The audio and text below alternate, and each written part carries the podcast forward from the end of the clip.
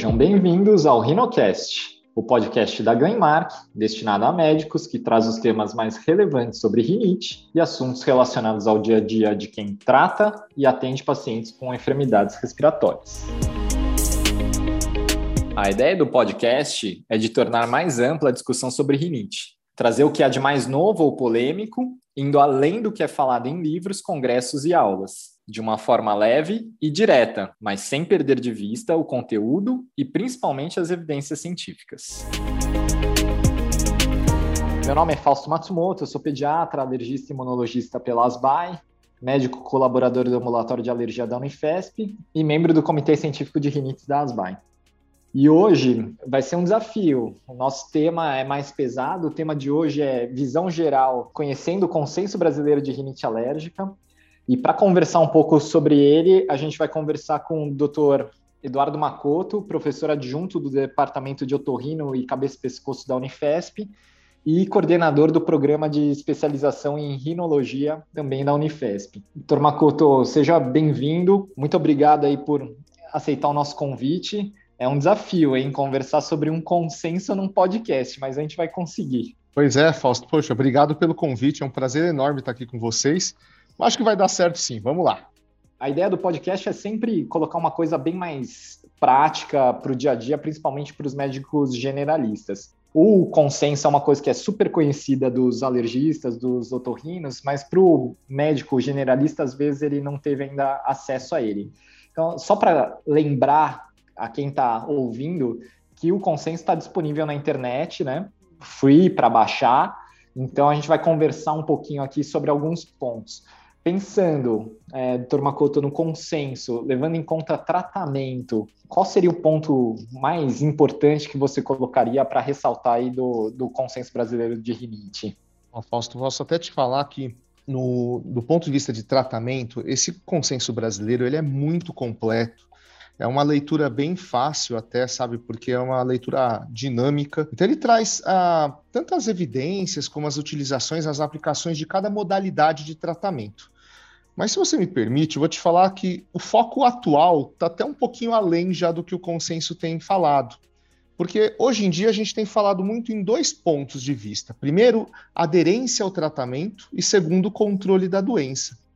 Isso é bem interessante porque cai muito no, na, no ponto de vista da prática, né? A gente tem muito tratamento eficaz, é, com muita evidência, inclusive, mas tem uma distância grande entre o resultado do tratamento no estudo, né, que seria a eficácia, para o resultado Sim. no tratamento na prática mesmo, né, a efetividade. Essa distância é gigante. Por é. quê? Por causa da aderência do paciente. Então, a gente precisa tentar entender, muitas vezes, o que vai fazer o paciente usar ou não usar o tratamento prescrito. Eu acho que é muito importante para quem está nos ouvindo é, entender que a gente tem que levar em consideração as preferências individuais, inclusive, né? Que às vezes a gente acha que uma modalidade de tratamento é a melhor de todas. E você vai falar com o paciente, o paciente prefere usar outro tratamento. E não adianta eu prescrever o melhor de todos que ele não vai usar. Então, a gente tem que fazer um balanço nisso. E outro é, ponto a... que, que é atual também é o controle da doença, viu, Fausto? Porque assim, a gente precisa tentar mensurar de alguma maneira se esse tratamento está sendo eficaz. E infelizmente não adianta só falar, e aí, tá bom? Porque às vezes o é. paciente até fala que tá bom só para não deixar a gente muito triste, né? Então a gente precisa tentar dar uma checada nisso também, é. meu querido. Eu, eu, eu falo pro, pro paciente, eu falo, ó, quando você me responde que melhorou mais ou menos, é só para não perder a amizade, né? Porque não deve ter melhorado muito. Porque, mas é até interessante isso, né, Macoto? Porque, ó, a gente já, a gente teve já dois episódios passados aqui no, no, no Respcast, inclusive nesses pontos, é, que a minha visão é exatamente essa também. Então, um dos, do, dos capítulos anteriores foi por que meus pacientes não seguem o meu tratamento. A gente teve uma discussão aqui sobre aderência a tratamento, como que a gente faz para melhorar tratamento, e a outra foi como a gente consegue quantificar qualidade de vida no paciente com, com rinite alérgica, né? O impacto da rinite alérgica na qualidade de vida. Então, assim, você vê, a minha, a minha visão é exatamente igual à sua. Acho que a gente que vê mais rinite, Legal. que não é só o remédio em si, né? Porque até você que fica lá com, com os especializandos, e a, a minha visão quando eu vejo os residentes é o seguinte, rinite, é, a gente trata tudo igual, né? O remédio é sempre o mesmo, não tem muita coisa para discutir. Então, é, é, eles ficam até meio chateados, mas eu acho que essa é a visão geral sobre rinite, né? De que é uma coisa que todo mundo sabe tratar, que nunca tem muita novidade. Se a gente for pensar aqui, até... Então, entrando um pouco nisso, né? É, como a gente pode melhorar a eficiência do uso dos corticoides nasais, né? Lá no consenso mesmo, tem estudos mostrando que o efeito terapêutico do corticoide, ele não depende só da efetividade da substância, mas da deposição do produto na cavidade nasal, e que muitos é, mostram, assim, que menos de cinquenta por cento do spray fica no lugar certo. Como que a gente pode fazer para orientar esse paciente melhor em relação ao uso dos corticoides nasais? Pô, Paulo, você colocou também um ponto que é, que é, é bem caro para mim, porque assim, se você acha que, que todo mundo considera que a rinite é a mesma coisa, né, e trata do mesmo jeito, imagina protorrino que adora um medicamento pelo nariz, né? Então, protorrino não só é tratado do mesmo jeito, como é, é sinônimo de corticoide nasal. Exatamente. E assim, corticoide nasal não é um remédio ruim, pelo contrário, é um remédio fantástico também, mas me surpreendeu muito quando eu comecei a estudar mais essa parte de rinite, que quando você pergunta para o paciente a preferência dele, a enorme maioria dos pacientes preferem medicamento oral do que medicamento nasal, sabe? Isso para mim, como torrino, foi... uma frustração gigantesca. Então, hoje em dia eu mudei essa abordagem até. Eu pergunto, olha, no seu caso, eu posso usar um comprimido, eu posso usar um spray, o que, que você prefere? E realmente, no, na, no dia a dia do consultório, me surpreendeu a quantidade de pacientes que falam que prefere tomar um comprimido ao invés de usar um spray. E aí cai de novo na questão da aderência do corticoide, né? Será que o paciente está usando? Essa é a primeira pergunta. Se ele realmente falar que está usando, será que está usando de maneira correta? É, a questão do corticoide a gente acaba até pegando bastante epistaxe, né? Porque o paciente é. acaba aplicando direto para o septo, né? Criança principalmente, né? Que o pai que acaba é. aplicando às vezes vai direto no septo. Então isso é uma coisa interessante, mas sabe que quando o paciente não está indo bem com corticoide nasal, e considerando que ele está utilizando adequadamente, aí acho que já começa a mudar um pouco de categoria, sabe? Aí entra de novo na questão do controle, mas aí acho que já vale a pena usar associação. Eu não sou muito adepto a tentar trocar de um corticoide nasal para o outro, sabe? Eu não acho que tem grandes diferenças também de, de eficácia entre eles. São moléculas muito boas, né, que a gente tem no mercado, geralmente. Então, se o cara não está indo bem, acho que vale a pena entrar na associação. E aí é o terceiro ponto, eu falei de, de, de adesão, falei é, de controle da doença, e o terceiro ponto que a gente tem focado muito das novidades são as associações, né? Porque a gente percebe que a associação de medicação é uma coisa bem interessante para o nosso paciente, né? Porque a gente, existem muitas associações é, no mercado é, hoje em dia que são mais eficazes do que as, as drogas isoladas, né, Fausto? Sim, e, e assim, pensando nessa terapia combinada, assim, é, Makoto... É... Será que a aderência é melhor? Porque aí é uma pergunta difícil, né? Porque o remédio é melhor ou simplesmente pelo fato dele tomar uma vez só, entendeu? Assim, é... será que o fato dele tomar uma vez só talvez faça mais diferença para essa aderência do, cortico... do, do medicamento oral ser maior do que do corticoide nasal? Olha, acho que a, a questão de posologia, a gente tem corticoide nasal também com, com uso único diário, né? Então... acho que não é isso só, não. Isso é importante. Se você der uma medicação que você vai ter que usar duas, três vezes por dia, claramente ele vai falhar muito mais do que se for uma vez ao dia. Mas a questão aí do, do, corticoide, do, do nasal, né? Tratamento nasal para tratamento oral é que a maioria dos pacientes acha mais cômodo mesmo tomar um comprimido. Acho que a questão é mais essa. E você falou de troca de corticoide nasal, que eu também acho que não... Na minha percepção também, acho que todas são muito boas. Troca de antistamínico oral, você acha que vale a pena ficar fazendo? Porque às vezes a gente vê isso, né? O paciente que já usou tudo quanto é tipo de antistamínico. Tem algum que talvez tenha uma preferência ou é igual ao corticoide nasal? Ficar trocando entre eles, talvez a gente não veja muito benefício.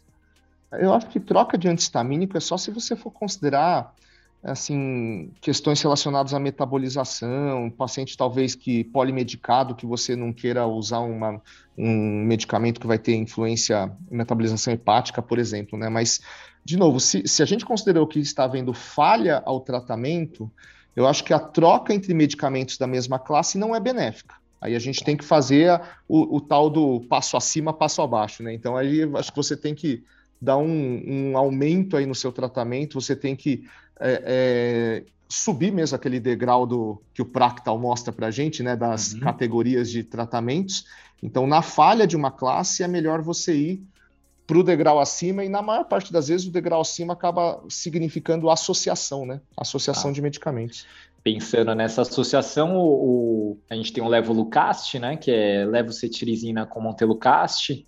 Então, uma associação entre um antihistamínico é, anti-H um e um antagonista do receptor de leucotrieno. Você consegue me falar, assim, de aplicabilidade na rinite alérgica, se tem aplica- aplicabilidade em outras situações e a vantagem dele em relação aos outros, Macoto?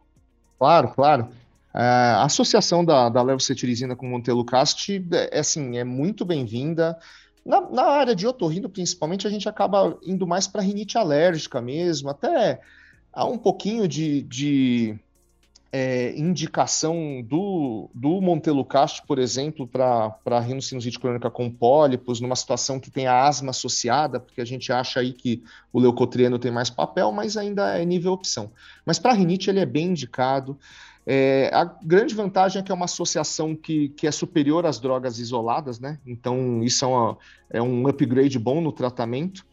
É, tem uma grande vantagem teórica, que eu, teórica não, prática na verdade, porque associa uma medicação que é rápida, né? Que é o antihistamínico, e nossa população uhum. é extremamente imediatista, né? Então eles querem melhorar em alguns minutos, por exemplo. É. Então tem uma vantagem disso, de ser rápido, com uma, a outra vantagem de ter uma medicação com efeito anti-inflamatório, né? Isso, isso para rinite alérgica é muito legal, né? Pra, até para a questão da remodelação mesmo, da via aérea, tudo isso daí. E, e aí tem um outro ponto que eu até queria ver contigo, qual que é a sua opinião também, Fausto? Uhum. Porque assim, a gente sempre lê, né, que talvez o tratamento fosse bom a gente começar com tratamento X, no, falhou, é. você sobe o degrau, vai para o Y, ou vai para o X mais Y, etc, etcétera. Só que o que eu tenho visto na prática da nossa população brasileira é que às vezes eles preferem começar com uma bomba já e depois ir reduzindo, sabe? Começar com é. um tratamento mais potente, melhorou, aí você reduz o tratamento. É. Isso já, olha, vou te falar que muita gente, tanto de otorrino como alergista, tem optado por essa segunda opção, de de, de repente começar por uma associação e, e o paciente melhorando, você usa uma monoterapia. Não, eu, a gente vê muito, mas eu acho que tem muito a ver com esse imediatismo, né? Assim, exato. Eu quero melhorar muito rápido, me dá tudo aí, porque se eu não melhorar, então fica uma pressão. Acho, acho que às vezes fica uma pressão sobre o médico, assim, sabe? De eu preciso dar um resultado muito rápido, é, então vou usar tudo que eu posso aqui, vou dar uma bomba, e aí depois eu vou tirando o pé. Eu não gosto muito, eu não sei... Né, eu, eu prefiro ir fazendo um, um step up, assim, bem devagarzinho e conversando com o paciente, falar, ó, vamos usar, quanto menos melhor, né? Mas é, é, até nessa linha, assim, é, de associações, a gente tem a associação de corticoide nasal com antihistamínico nasal, que também é uma boa alternativa, é, mas e os... É, uma, eu tenho uma outra pergunta aqui também, de, no meio dessa bomba toda... Vira e mexe vem um descongestionante nasal tópico, né? Qual que é, assim, o, o, a aplicabilidade dela no dia a dia para o clínico geral, para o pediatra? O que, que normalmente vocês fazem de, de, de posologia quando vai usar descongestionante nasal tópico? Olha, Fausto, para a rinite especificamente, como na maior parte das vezes as rinites que a gente tem no paciente são bem crônicas, né? No consultório, perdão, que a gente chega em consultório é uma rinite mais crônica, eu tenho muito, assim, muito cuidado para usar descongestionante nasal, porque a chance realmente de, de ele viciar, né, e, e virar uma rinite medicamentosa é muito alta. Porque quando ele usa um descongestionante, ele vai ter uma situação de respiração que ele nunca teve na vida. Não é que um a gente está deixando... né? Exato, e, e é um alívio, Fausto, que não é que eu, ah, eu estou voltando ao nariz normal dele. Não, não, eu estou colocando ele no nariz melhor do que ele, o que ele já teve na vida. Então, é, é assim, é até injusto, né? Até uma covardia falar pro cara é. parar de usar, que ele vicia mesmo. É, é diferente e... de um paciente que nunca tenha nada no nariz e de repente está com algum quadro gripal, resfriado, algum tipo de I V A S, que de repente se eu usar um descongestionante nasal, ele não vai viciar, porque depois que ele melhorar, ele vai continuar com o nariz bom, né? O cara da rinite não, né? Ele, não, ele provavelmente não vai ficar com o nariz cem por cento, né? Então... O descongestionante é, é uma arma boa, mas a gente tem que conversar muito com o paciente, sabe? É, porque tem essa coisa de automedicação, né? E aí o cara fica com um descongestionante nasal no bolso, um no, no carro, um no criado mudo, não consegue viver sem. E tem muita gente que fala, não, imagina, isso daí é, é porque o remédio é bom. E, na verdade, tem essa questão da rinite medicamentosa, que, às vezes, a pessoa, né, às vezes até a gente, médico, acaba prescrevendo e fala, ele vai melhorar com descongestionante tópico, Exato. Mas aí a bomba fica para, principalmente para os otorrinos aí depois, para tirar isso daí, né? Posso até te falar, Fausto, que a, a, a B O L está encampando uma, um projeto que a ASBAI está... A, a gente conversou com a ASBAI agora no Congresso Brasileiro de Otorrino, e eles acho que vão encampar também, que a gente está com um projeto, tentando né, um projeto de lei para o descongestionante nasal ser com receita é, controlada. Isso é excelente, né? E o corticoide oral também, com receita é. controlada, sabe? Aí acho que vai melhorar é. bastante. Melhorar muito, né? Acho que daí a automedicação, assim, ó, vai, vai, dar, vai dar briga, né? Porque assim como foi com o antibiótico, né? Na hora que começou a controlar antibiótico, todo mundo chiou. Mas eu acho que com corticoide, acho que o Brasil é um dos poucos países, né, Macoto, que não tem, é, assim, obrigatoriedade de, de receita para corticoide, né? Exatamente. Infelizmente. É, mas e o problema do corticoide lá. É que a gente acha que que o paciente só vai usar aquela vez que você prescreveu, né? Mas os pacientes, é. o, no, nossa população entende que o corticoide oral, ele é um anti-inflamatório, ele é um antihistamínico, ele é um antitussígeno, ele serve para dermatite, né, para as alergias de pele, ele serve para uma série de situações que, na verdade, existem outras opções muito boas para serem usadas. E se a gente considerar que ele está usando frequentemente, a gente começa a ter o problema do uso crônico, né, de corticoide. Se a gente fosse organizar aqui o nosso pensamento, como, claro que não tem um, uma receita de bolo, mas normalmente o que, que você faz num paciente que é virgem de tratamento, vamos dizer assim, que você está recebendo, você seguiria quais steps, assim, Macoto, a princípio? Muito bem colocado. O, o paciente virgem de tratamento, tento focar mais ou menos qual é o perfil dele, se está mais obstrutivo ou irritativo, se ele tem muita comorbidade, né, se tem outras doenças atópicas associadas. É, no nosso caso, otorrino, a gente acaba vendo também a parte anatômica, né? Porque é um paciente com uma anatomia muito, muito adversa, nenhum tratamento vai fazer muito efeito também, né? Então, eu, eu tento checar, chegar em todos esses pontos. Então, vai ter paciente até, Fausto, que às vezes fala, olha, o seu caso... Talvez a cirurgia primeiro seja até mais adequada. Por quê? Porque ele é tão obstruído que não, não adianta fazer tanto tratamento. Por outro lado, vai ter paciente que a gente vai falar, olha, para o seu caso aqui, acho que o antihistamínico vai cair muito bem. É, para esse paciente, olha, o, o corticoide nasal talvez seja uma, uma coisa bem adequada. Tem paciente que eu já entro, por exemplo, com essa associação levocetirizina e Montelucaste, quando tem associação com asma, às vezes ele já usa corticoide inalatório, eu não quero associar mais um corticoide nasal, aí a associação aí com Montelucaste cai muito legal. Então, é, acho que a ideia é exatamente não ter uma receita de bolo, a gente tentar é. personalizar de acordo com, com todos esses fatores, clínica, anatomia, comorbidade, preferência, tudo isso daí. Não, e até entender a ação de cada medicamento, né? Porque, às vezes, o, o padrão vai responder mais antihistamínico mesmo, e eu tenho um problema lá na, na, nos residentes que é isso. Você fala, ó, é rinite, aí ele já vem com a receita de bolo. Corticoide nasal, que... antihistamínico oral, né? É que o médico é muito cartesiano, acho, sabe? Então, é... o que a gente consegue esquematizar e fazer uma linearidade é mais fácil, né, para o pensamento. Mas tem que entender que as pessoas não são lineares. A população não é linear, a gente tem que entender essas nuances. E a gente sai, sai da zona de conforto, né? É, a questão aí, acho que é até em relação à medicina de precisão, né? A ideia é, é sair daquele pensamento que eu tenho uma roupa de tamanho único, né? Que tem que é. servir para todo mundo, para você ir numa loja e escolher o tamanho certo para você. Acho que o médico tem que entender isso. Não adianta eu, eu dar a mesma roupa para todo mundo. Eu tenho que botar a roupa que cabe naquele paciente. E é uma tendência, né? Assim, em alergia, acho que na otorrino e na medicina como um todo, essa coisa de, de medicina de precisão, terapia-alvo, é uma coisa que tem aumentado muito, e até nesse consenso era uma coisa que a gente ia discutir, só que a gente achou que ia ficar muito pesado, mas que é importante de reconhecer os diferentes endótipos, que é a fisiopatologia mesmo da doença, justamente para tentar descobrir qual o melhor remédio para cada tipo de rinite que se expressa, no fim das contas, como é, obstrução, coriza, prurido e espirros, né?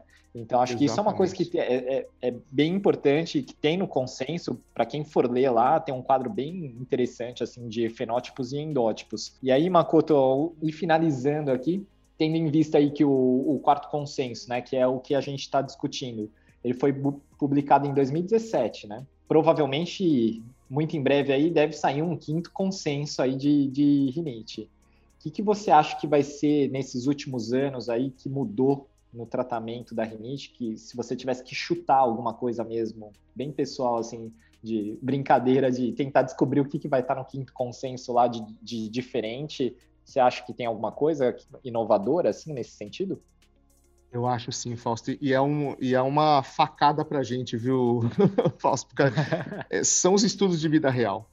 Já, já existem alguns estudos usando aplicativos, né, que a gente consegue ver como que está o controle da doença no dia a dia e o que, que o paciente usa para melhorar quando ele está descontrolado. E aí a grande surpresa que a gente teve é que assim, o paciente ou não usa o que você prescreveu, ou usa o que você prescreveu da maneira que ele quer usar, ou seja, eles fazem o que eles querem. Essa que é a grande realidade. Só Diga. Uma coisa que eu estive discutindo com o doutor Nelson, e nesse trabalho eles mostram que médico com rinite é igualzinho o paciente com rinite, faz tudo da cabeça, mesmo sabendo do consenso dos guidelines, né? Para você ver, né, como é um desafio grande para a gente resolver. Mas é isso, Mas a gente vai continuar. ter que entender isso daí das, das questões é, de prática mesmo. E aí a gente começou a perceber que a, alguns medicamentos na prática acabam indo melhor do que os outros, que uns são mais rápidos que os outros, e talvez a gente vai ter que focar nisso, viu, Fausto? É, acho que é o que vai mudar, né? Terapia cada vez mais de precisão. Sempre a gente termina o podcast com uma take-home message aí mais importante sobre o assunto. Se você tivesse que falar alguma coisa sobre o, o consenso brasileiro aí de rinite alérgica, conhecer um pouco melhor, é, o que, que você deixaria de, de mais importante? Ah, eu deixaria que temos que entender como é a rinite, né? Então, a rinite não é a mesma para todo mundo. Temos que entender o paciente, não são todos iguais, então cada um tem suas preferências. E temos que entender os tratamentos, também não são todos iguais, cada um tem vantagens e desvantagens, e que a gente vai tentar aplicar essas vantagens no paciente que está na nossa frente. Legal, Macoto. Cara, uma conversa muito legal, achei que não ia sair um negócio tão legal assim, numa, num, num tema tão pesado, né? Mas acho que, que deu para deu pra gente entender legal aí o consenso. Para quem quiser ler, então, é o quarto consenso de rinites, consenso brasileiro de rinites. É, queria agradecer, Macoto, a, a disponibilidade aí de ter aceito o convite. Muito obrigado de, de ter discutido um pouco o consenso com a gente. Imagina, eu que agradeço o convite, foi um, um prazer e uma honra enorme estar aqui com vocês, espero que a gente tenha ajudado aí quem estiver escutando a gente. Bom, obrigado a todos aí que ficaram ouvindo, fiquem atentos aos próximos podcasts da série, tem muito mais coisa interessante vindo por aí. Um abraço a todos.